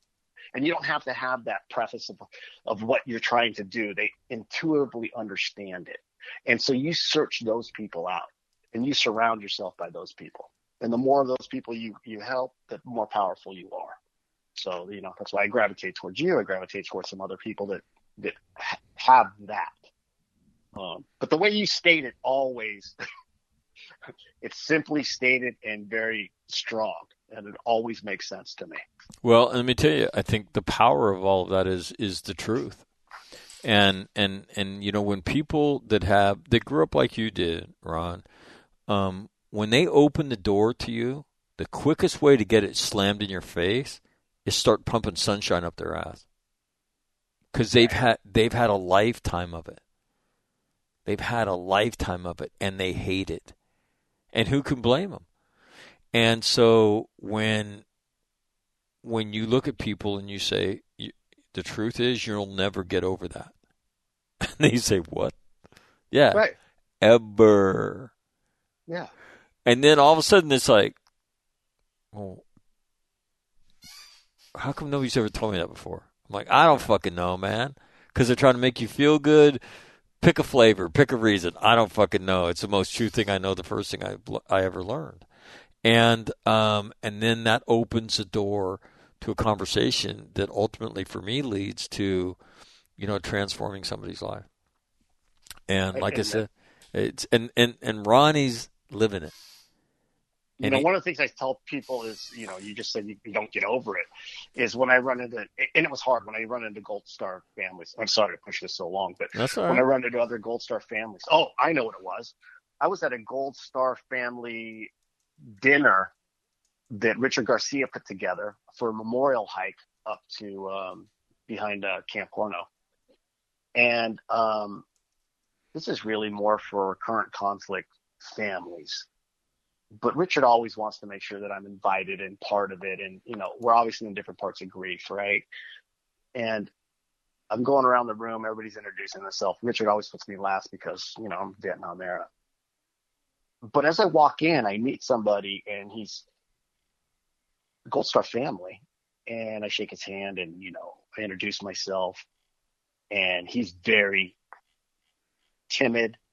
He's there with his uh, wife and son, I think. And he starts telling me about his son. And his son was on the amphibious vehicle that sunk just off the California coast. And it was in that moment that it was so fresh that you just, I just melted. And there's not much you can say in that, in that moment except to acknowledge their grief. And I guess the way I handle it is I said, I'm a Gold Star son. I'll never understand what you feel. But I know my grandmother understands those feelings. And I can tell you, there's times now where grandma goes back just like it was yesterday. And so, you know, that I, you know, apologized. We hugged. We had a moment. Um, and he thanked me at the end of the night. Um, for just tell him that little piece of information, right? And it was just saying what you said. It doesn't go away. Grandma's 90 years old. Had a full life, but it takes about 30 seconds to go back to that day. Yeah, no, I mean, one of the things when I talk about you'll never get over this that I say is, I mean, go ahead and turn on the History Channel. You have guys who fought in World War II who haven't seen their car keys in 20 years. They they probably don't remember what county they live in. But if you ask them what they did in Europe or the Pacific in World War II, they'll tell you in slow motion, high definition, exactly what they did. And what does that tell you about the way trauma gets laser blasted into your head? It's engraved like it was yesterday. Grandpa was 96 when he passed away two years ago. My dad's father, POW in World War II, captured on the way to the Battle of the Bulge, liberated by George Patton on his tank crashing the gates. And my grandfather recalled it like it was yesterday. And that's not all he recalled. Right. Those are the moments he wants to share because other times I could see that he went silent when he could recall, you know, the Battle of Cassino, you know, going through Italy into France. Um, so yeah, it, it's laser engraved. It's amazing. You know, and then your father, right, is doing his duty, um, growing up in the house that he grew up in, right? His father, Right. uh, a World War II veteran, and so your father, like like you know, like many families. I mean, I grew up in that. It's my turn to go serve my country, right? This is my, Right. you know, this is what my family does. Um, did your grandfather ever talk about, you know, um, his thoughts on, on when your father was killed? Uh, yes, it, it's it changed over the years. Growing up, the, the very few times that it would come up, there'd be anger in it. Um, because, and now I understand as an adult, later in life, and understanding a little bit more military history, the way the wars were fought were totally two different ways. Right. So to my grandfather, it made absolutely no sense on how Vietnam was fought. Um, and to a certain extent, I, you know, there's, there's things I, I, I say the same thing. You know, we capture a hill, we take a body count, we move off the hill, it's re, retaken over and we go back and capture it again. I mean, what, what are we doing? Um, so grandpa was mad more at that, but what grandpa always went to when he talked about those days and especially finding out was grandma he focused on grandma. So I don't know if I ever really got to those those thoughts because he would always be on, you know, how does he take care of my grandmother? How does you know make sure she's okay? Um, so interesting question. I really have to think about if I've heard anything more, but I think that that's what I recall. No, I could imagine. I just could imagine, Ron, that that you know here he knows his son is following in his footsteps, right, to become Yeah. a you know, to go fight America's wars just like his dad did, and uh, and then you know his son's killed, and Right. um, you know, and and I'm sure you know he couldn't help but think about you know his role and in, all of that, um, and uh, just uh, you know as a father, um, you know, just in in the quiet moments that you know my son's now Yeah. my son's now gone, and uh, and for a war that was ill-conceived, poorly fought, and uh, and he was following in my footsteps. I mean, it, it, in his in his quiet time, uh, that had to be that had to be you know difficult, difficult. I'm sure. And my grandfather was a quiet man when it came Right. to that, and, and, not only in the treatment of these uh, of the veterans when they came home. oh my God! you know, Yeah. a, a big drive for what I did started in 2013, 14, really 15 was I knew this was my shot to show my grandparents and give their son visibility and credibility and the, the honor he deserved. Because prior to that, the only thing in the media that mentioned my dad's death was a small newspaper article listing nine men's names buried in the Los Angeles Times. It's maybe an inch and a half tall of column, right? So I wanted to change that for them, and I have. And so Grandma just enjoys it every time, you know, that she sees her son. I have the uh, I had a similar experience. My grandmother's only brother was killed in World War II. He was on a destroyer, and uh, they were off the coast of Okinawa. He participated in every major fight in the Pacific. Um, and they hit a mine. The mine explodes adjacent to the forward magazine on the ship where all the ammunition is. The front third of the ship is is blown off. Um, 19 of 24, uh, 19 of 21 officers are killed, and 150 of 280 sailors are killed, and they're lost. Right, they're lost at sea. Right. And so my grandmother used to talk about how devastating it was not to have a body to, to you know to to bury, not to have a place to go on Memorial Day, uh, and see the Pacific Ocean and know that your son is his body somewhere in it. Um, I was out at Pearl Harbor uh, speaking uh, for the Air Force, and uh, there's um, a national cemetery known as the Punch Bowl there, I and was the, just there a yeah, couple months ago. well, and and on the wall at the Punch Bowl are those missing, lost at the sea and missing uh, from Right. the Pacific in World War II. And so I went and, and I saw his name. And while I'm there, the thought goes through my head: this is all that's left of him. He was 24 years old when he was killed, and um, he never had a chance to marry, have children, to leave a legacy, and this is all that's left of him. You know, You know, I, I went to Vietnam with two with my sisters whose father is still missing in action, and a third did another one of the other documentaries I'm in, and her father is missing in action. All three were pilots. Uh, the third one, Jill Hubbs, who was the producer and director of They Were Our Fathers, which is about Gold Star sons and daughters um, on Father's Day. Um, her father was lost in the Gulf of Tonkin, and I just found out that they still cannot get any clearance to do any. They know pretty much where he's at. No side sonar uh, sweeps, nothing. You know, as much as we try after all these years, and I can only imagine how frustrating that must be that they're not even looking this many years later. When in other parts of Vietnam, we're actively looking. Um, and we have better clearance. Well, uh, so Uh, what's the reason why they're not looking? Because the, my understanding is the Vietnamese government won't allow that. They won't allow military ships or any, even private ships out there to, to do any sonar sweeps. So there's, there's, and there's another daughter. You want to deal with, you know, trauma. A Gold Star daughter, her father launched off the Gulf of Tonkin right during the, beginning of the war. Because at the time, and it was a few degrees outside of the official combat zone,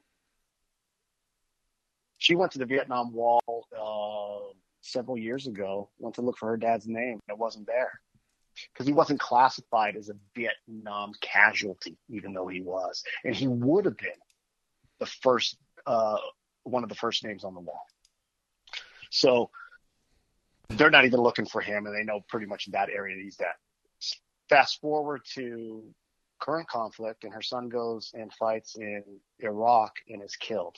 So not only is she a Gold Star daughter, she's a Gold Star mother. And uh, I, I guess I guess that's what always sets me back and makes me think. I'm like, as bad as things are for me, it's still somebody else that it's it's worse for. You know, I went through something else. So I know we just went off a little bit, but No, no, it's all it's you know most of it is tangentially related to the you know what we're talking about, which is your incredible journey.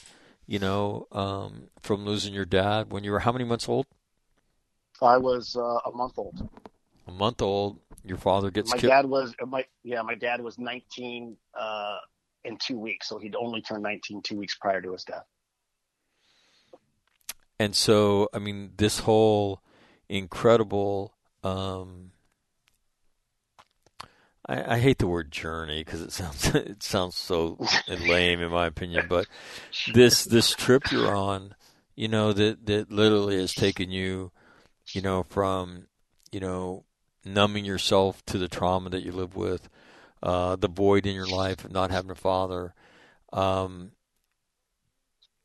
to the place that you are today, you know, where you can now, you know, I'm sure you always valued the mom that you had, but you know, now that, there's ways that you're honoring your dad, I'm sure your mother is incredibly proud of you. Um, there's w- the work you're doing with uh, uh, with your wife um, in Vietnam, and uh, the incredible, I mean, life changing work that you're doing for people in Vietnam, and then the example you set for other Gold Star kids that you know there's things that you can do, you know, and you can, you know, create an incredible amount of joy uh, in your life by doing these things. And so I, I'm a huge fan of yours, Ron. I think that you know the path you're on is is the path to live a great life. And uh, uh, first of all, congratulations on on the work you've done and uh, don't fuck up the work you're gonna do. All right, stay after it, and and then anytime you do something good, um, anytime you do something good, shoot me a note, and I'd love to uh, keep the story updated because let me tell you, I know that you probably don't realize uh, the inspiration that you provide for others, but you do. You know, you do. I mean, and and, I- and people will listen to it, and they'll think, you know what, I'm exactly like that dude you know, my circumstances are a little bit different, but I'm essentially in the same place. You know, and if he can do it, I mean, hell, I can do it. And that's exactly what you want people to that's exactly what you want people to think. Yeah. Well, you know, and I don't. You're right. I don't. I don't think about that. I just march my own way. Um, I've told you before. I, I have a a little short on patience for some of my brothers and sisters, Gold Star brothers and sisters that live like their dad died yesterday, and it's guided their whole life that way.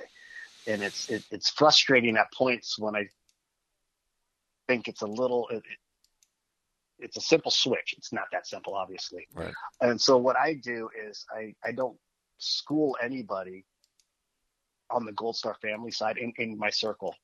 Uh, I don't announce things I do. I just do it. And I live my life and I post it on my stuff. I don't post it in any of the private groups. And I'm just hoping that over time, and I've seen it, that people start coming around and they see it for themselves. Because Right. you're right. You can't force feed this stuff like everybody's been force fed. It's not going to work. You got to feel it. Well, and I and and to me, um, I had this conversation with somebody over the weekend who um, she and her husband are in law enforcement, first responder professions, and so you know they their lives are f- filled with traumatic events. So she wanted him to come to my pre- my seminar with her, and he told her, "No, I'm okay." Um, and I told, and, and she's like, he's just not ready. And I said that, you know, look, I hear that all the time. The most powerful influence that he's going to have in his life is seeing the way that you've changed. And that's what you've done for people. They're like, Have you talked to Ronnie lately? Like, well, not in a while. Well, that guy has lost his mind. What's he doing? He's building homes in Vietnam. He's doing this. He's doing that. Like, what's got into him? Well, here's what he here's what he's doing, and I've been watching him, and so I'm going to do this. And I had to just tell you, just from me dabbling in it, it's changing my life. And that's that's the power of your example. And again, we all like Yeah. to poo-poo. Um, let me tell you, I didn't I didn't set out to do this. What I do. I mean, I just have gone through the doors that have that have opened for me, and I just keep going through them. I just keep going through them. And at some point, post traumatic winning is going to go boom, and it's going to be a big deal because it works. And like I said, our traditional path, you know, the industrial way of of, of big mental health is the American Mental Asso- Medical Association isn't on it. The American Psychiatric Association is in on it. The trial lawyers are in on it. Big pharma, big pharma is in on it. Big insurance is in on it, right? And they all agree this is the way we go. Nobody gets sued. Uh, I have a question. Does it fucking work? Who's that guy? How did he get it? He did it here because see, I have these charts that show suicide going up in the DoD every year. It's about to triple. So what I would say, not knowing, because I'm not an Ivy League person like you guys are, I would tell you this doesn't fucking work very good. And I just got this study from Brown University where we have four and a half times as much suicide as we had killed in combat. Have you seen this study? Now again, I'm not a Mensa or anybody gifted like that. Okay, but if you t- asked, told me that this is this is the the results that you deliver, you know what I'm going to say to you? Fuck you, man. Take that shit out of here. Okay, call security, get his ass out of here, right? Who is that guy? How did he get into here? Where were we? Yeah, fuck that. No, what wor- Exactly. what works is important, and Yeah. and again, um, I think elements of all that are components because this path that I call post traumatic winning is a wide path, right? Why I may not, um, why I may not take medications, other people may. And what I'm an advocate for is you got to have a grown up conversation with your doctor, and you got to get Right. your doctor to help you. And if that shit is not helping you, tell them. Can I take natural things? Would you help me find those things? Could I take different meds, lower doses that don't have the side effects? Because I hate this shit. Yeah, and I and I want to be, clarify. I'm not anti-medication. I'm Right. just talking about my journey personally on what worked for me, and it, part of it was you know taking that away, and, and it's almost a crutch. But uh, you know, well, n- let me tell you, it, it can sure. it can be a crutch. And so what what to me what grown up people argue for is you know grown up conversations, and it's the same thing with therapists. I would tell you that most of the therapy that goes on in the country is not very good. Okay, Yeah. but if you it, but talking about it is certainly a huge part of this thing. And so if you have a great therapist, so be it. If you don't have a great therapist, go try to find one. and and learn from them because let me tell you who's going to turn into your therapist. Your friends. Right? Your spouse Right. your spouse. That's who's going to turn but you learn some of that stuff by going to therapy by talking to people and then you migrate what you learn into the conversation with your spouse into the conversation with your good friends. And then pretty soon you're like me. I go to therapy all the time i just go with my friend. Right. I, I you know what? I do the same thing. I search it out different. Right. Um, you know, because you know the components of it. right Um, and I might be talking to my mom or somebody else, or sometimes I am almost the therapist to somebody else. Right. That's my therapy, right? As it should Uh, be, uh, but as it should be though, because that's what works. And Right. again, but conversations with clergy members, Ta learn from those people, learn from the conversation, and then migrate what you learn into the conversation with your spouse, into the conversation with your sp- Yeah. with with your friends, and do the same thing with uh, Yeah. do the same thing with therapists. You'll learn from them. Go use them. So And then pretty soon, what you're going to do is you're going to create infrastructure in your daily life right. and you're going to think, you know what? I didn't used to do any of this. That's that's a great point. Uh, you know, my son was on medication. I used to just suck it the fuck up. yeah. As stupid as that sounds, but it's. I mean, it's it's it's all that's left for God's sakes. you know, we just real quick, you know, I put my son on when he was in fourth grade. He was diagnosed with adolescent bipolar. By the way, I don't believe in that diagnosis. I'm how can you pre-adolescent um, and ADHD, and so there we are. We got a four, fourth grader on medication all the way till his senior year. In his senior year, uh, his mother and I, after almost 30 years together, um, split and we're in the process of divorce. And so my son stayed with me. Um, and I kind of made a choice and I talked to a psychiatrist, I talked to his therapist, talked to his school, I talked to everybody about taking the, the medication away because part of what we kept doing was, well, we got to change the medication to this. We got to do it to this. It's not working. It's not working. It's not working. It's not working. And it was rough, but over time, he started dealing through, you know, getting help with these issues on his own. And so a kid who almost didn't graduate high school, um, towards the end of high school, started running high school track, graduated high school, was in theater, went to a junior college, uh, almost failed out the first semester, then became an academic athlete, ran track, was on a transfer course, is now at Cal State Long Beach. He's on the varsity rowing team, never rowed a day in his life, and another academic scholar. And he's not on any medication or therapy, but doing what you just said. We have these conversations and we look for those building components and those teaching moments. And I took the tough shit, I don't buy that shit attitude with them and have very frank conversations, and it seems to work. Um, I, I think one time he called me, he was crying about something, and I said, Don't be a bitch, and I hung up on him.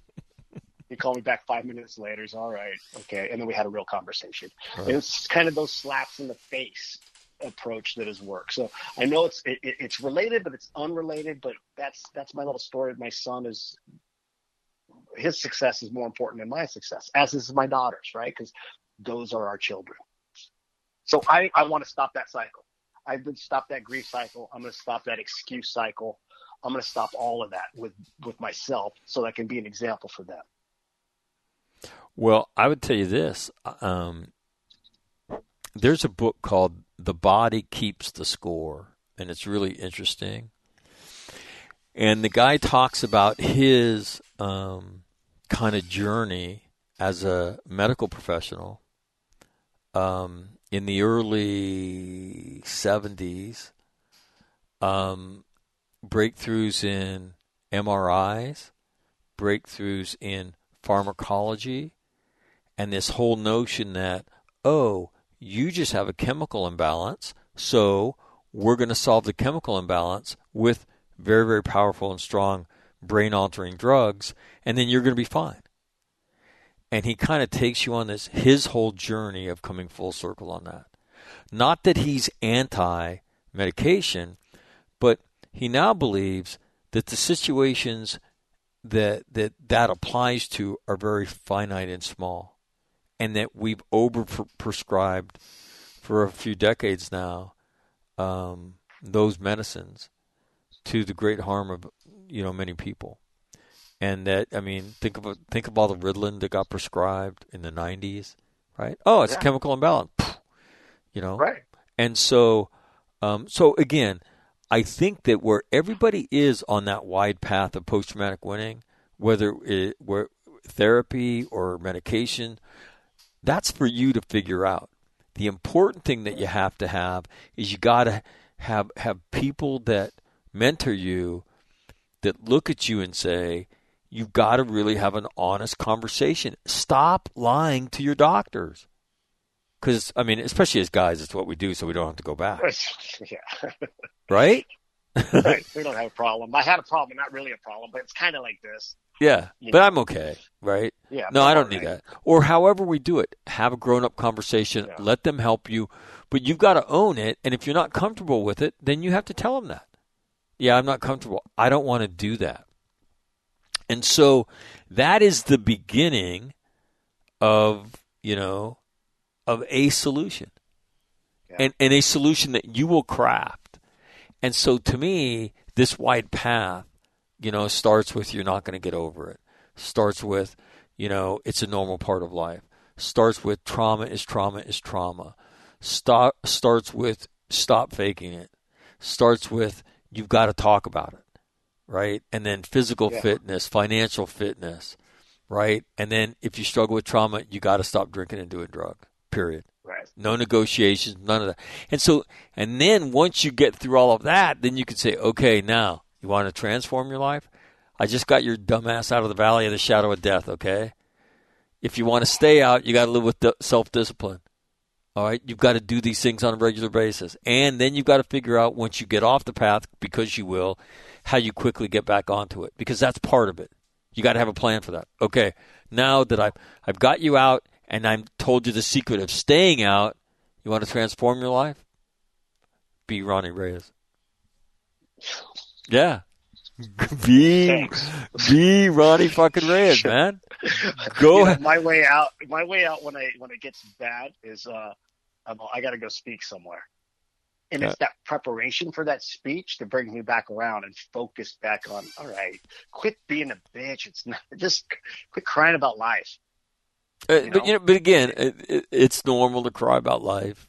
Um, sure, and, sure, and, but it's and- what you're going to do with it, and Right. how long you let yourself wallow in it. You could be in it. You need to be in that grief and that pain. You've got to experience. You, But again, But- Ronnie, most people don't know what you know, though. That's the problem. I mean, because I go and do my thing, and they look at me like, "Where have you been?" I'm like, I- right. I, don't know. I'm in places.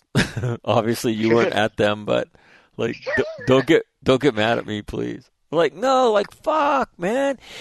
Everything you just said made so much sense, and You here know, I'm. You are you are the most humble, arrogant guy I've ever met in my life. I mean that in a positive way. And this is what I mean: is I love the way that you take charge and come across, but the humbleness is where you've been and where you served in the service to our country. That's the part that you play down, um, and and I really, I'm always in awe. Uh, you know, when I talk to you, and then after the fact, you know, I say who I talk to. You're like, you what? You what? Who? I'm all. But you Don't don't, worry bring that about up.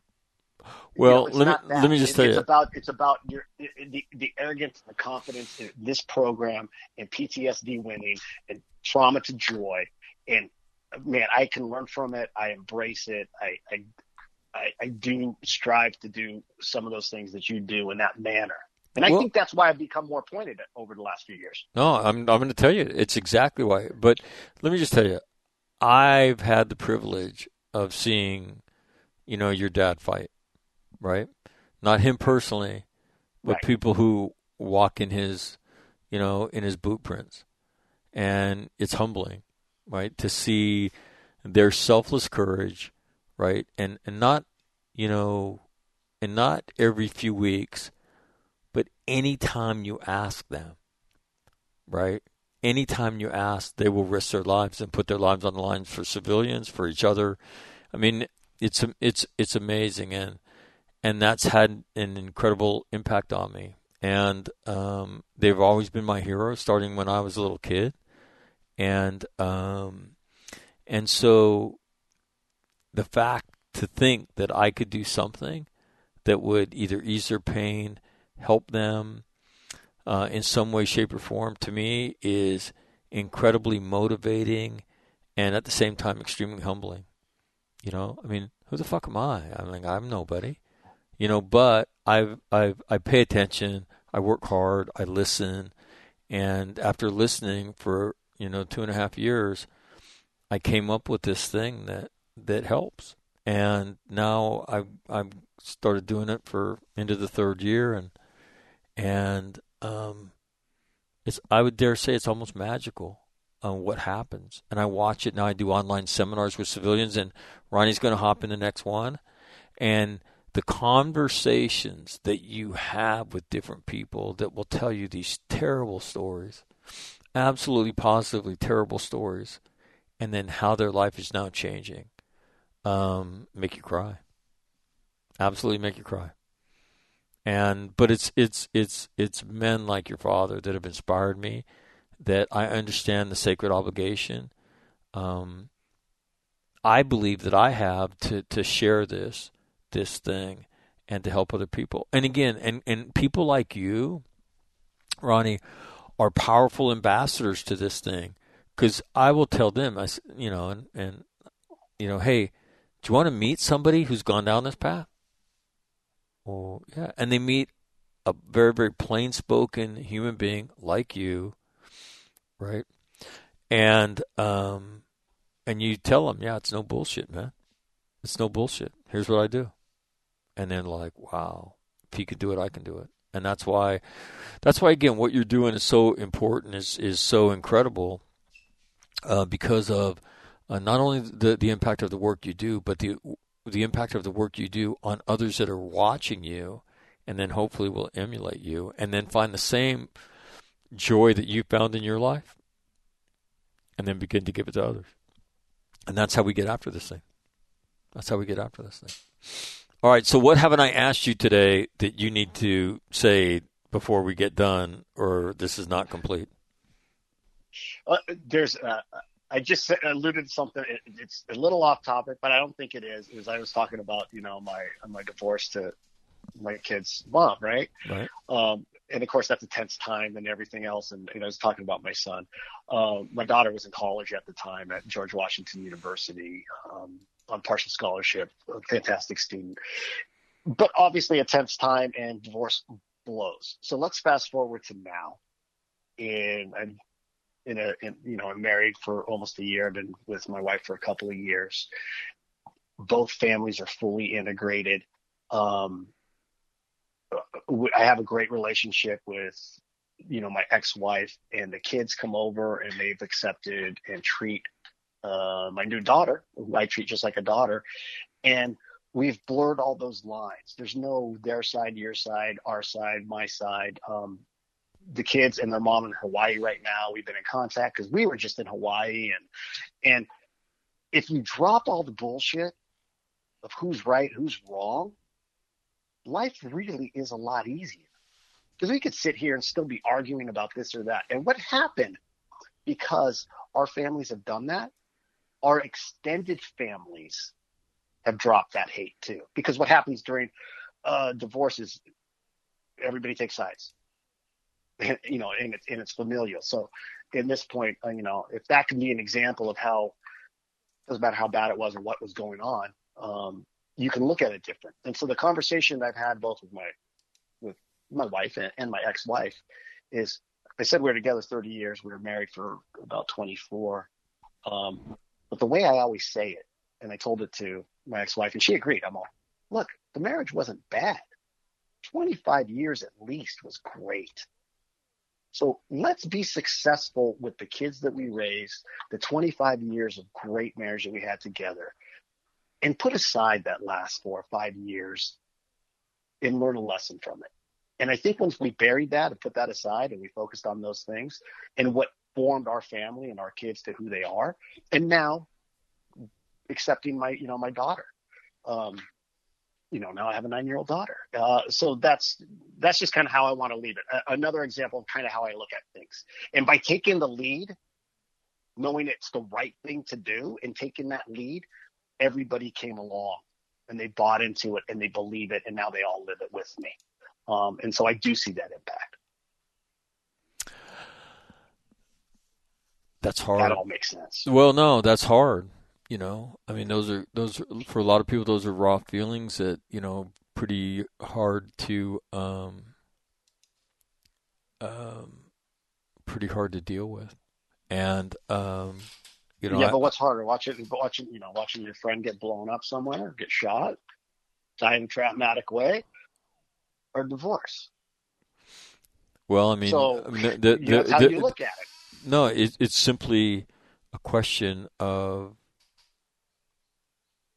how you acquired it, and it can be as, I mean, devastating is devastating, right? So Yeah. it could be such that um, this thing, this divorce that doesn't leave my life, that continues to inflict damage, right? That can Right. that continues to inflict damage on a daily basis um, is something that has been absolutely devastating to my life, right? Because I, I haven't found a way to deal with it. Right. Right. And you get power to it. You get power to that time, power, and brain thought. You could be focusing on something else. And that's kind of how I look at things too. If I get too far into something, how am I dealing with it? I'm wasting too much time. You need to spend time. I agree, but it's too much time at some point and you got to make a decision and, and get moving and live a happy life. Well, you know what? There's the bottom line. That's it. To live a happy life. You know, again, not to live a great life, not to be okay. You know, I mean, but the goal is to live a great life, not just to be resilient, not just to to be okay, but to live great. That's the goal. And Right. you know, again, and I I, I think a, when once you begin to bring joy back in your life, I think a lot of different things look different to include divorce and things like that. And Yeah. uh, I just, you know, a friend of mine uh, called me, I don't probably about a year ago, and, and said, "Hey, you're divorced. You got any advice for me?" And I said, "Yeah, treat her with respect. Right? Be Absolutely. be- be- Especially in front of the kids. right. Be nice. Be nice to her, and go out of your way to help." And uh, it's not easy, and at first it's it's straight up hard, but over time, um, Right. you will thank God. And uh, about I don't know a couple months ago, he said to me, he goes, "Hey, that's good advice." He said, you know, he said I saw her the other day and we had a great conversation and and uh, blah blah blah blah blah. I said, yeah, it is. Yeah. It is. It's my about- daughter came to me. My daughter's a you know woman of few words sometimes, and she came to me several months ago, and she's like just a frank conversation. She starts launching on divorce, and she's like, you know what? I'm pretty lucky, Dad. I'm why? She's all. I'm talking to other p- kids my age, you know, kids. She's 26, um, whose parents have gone through divorce. um, and one of them, like, you know, the dad's a, a drug addict and she wants to make sure that she answers the call every time because she never knows it's the last time or the parents were, you know, alcoholics or they fought or they were abused. And she's like, you know what? We have it pretty good. And they don't get along with the other side. And she's all, and, and she's all, and she's all, thank you. She thanked me for that and for her, you know, her mom that we, we do that. Um, wow. you know, again, it's, it's bigger than ourselves, right? What, what lessons did we just teach our children? Yeah, but interestingly enough, you know, this this tends not to migrate into the world of trauma. You know, Right. that it lives in other places. But what's I think different about I think post traumatic winning is it takes this same, you know, perspective, and it and it and it moves it into the world of trauma and say, yeah, you can live a great life, but th- this is what you got to do, and it's certainly not easy. You know, as you could attest to it, certainly behavior change isn't easy, but uh, but you can do it. You can Right. absolutely do it. All right, I've taken enough of your time today. Um, anybody who's looking to get a hold of you after listening to this, how do, how do they do that? Uh, the best way I just went on, I haven't updated this site in over a year. But you can go to ronreyes.com, R O N R E Y E S.com. There's um, it's not a finished page, but it'll give you some overview of places I've been, places I've spoke. You'll see links to several of the podcasts on your site. Um, there's links to both movies I've been in, um, Washington Post, New York Times, you know, all those things. But at the very bottom, it's really simple. You just throw in a message or anything you want, and Okay. you can email me, um, and I'll get it. And what's the name of that site? RonReyes.com. RonReyes.com. That's really easy. easy. Ray- Or you can email me at, get this one, ron at ronreyes.com. It'll go right to me. Ron and Reyes is spelled R E Y E S. Right? That's for, right. For those of you that aren't fluent. All right. Thank you so much, man. I always love right. I love talking to you. As I said, you know, I'm really proud of the work you've done. I know someplace your dad's looking down at you and saying, "That's my son," and uh, you know, it's part of the Reyes uh, line of uh, uh, men who walked the planet in your family that have served this nation, and you continue to do it in your own way, way Ron. And so, uh, congratulations. Thank you. I appreciate it, and uh, look forward to talking to you soon again. All right, bud. Take care. All right. Thank you. Bye. There you have it. That is uh, Ron Reyes.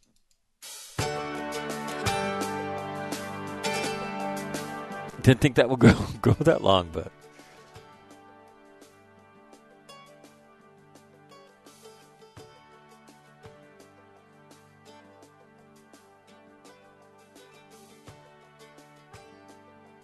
I love talking to that guy. He does it. Anyway, this uh, that interview and this program repeats itself momentarily. Yeah, if you don't think post traumatic winning's a real thing, you heard from another one right there. Anyway, have a great uh, have a great Monday. If I can help you help somebody else, you know how to get a hold of me, allmarineradio.com. All that contact information comes to my corporate headquarters, which is right here in uh, which is right here in my my garage. Yeah, Studio One in my garage. I got to name it thing.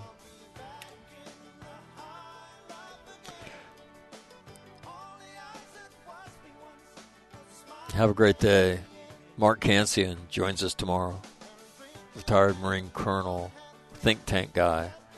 We'll talk about we'll talk about where the Navy and the Marine Corps are relative to budgets and uh, and transforming themselves. So don't miss out; it'll be interesting. It's the interesting discussion, right, relative to both services. Will Congress fund them at the levels they need to be funded to continue their transformation? Because it does not look like the Biden administration um,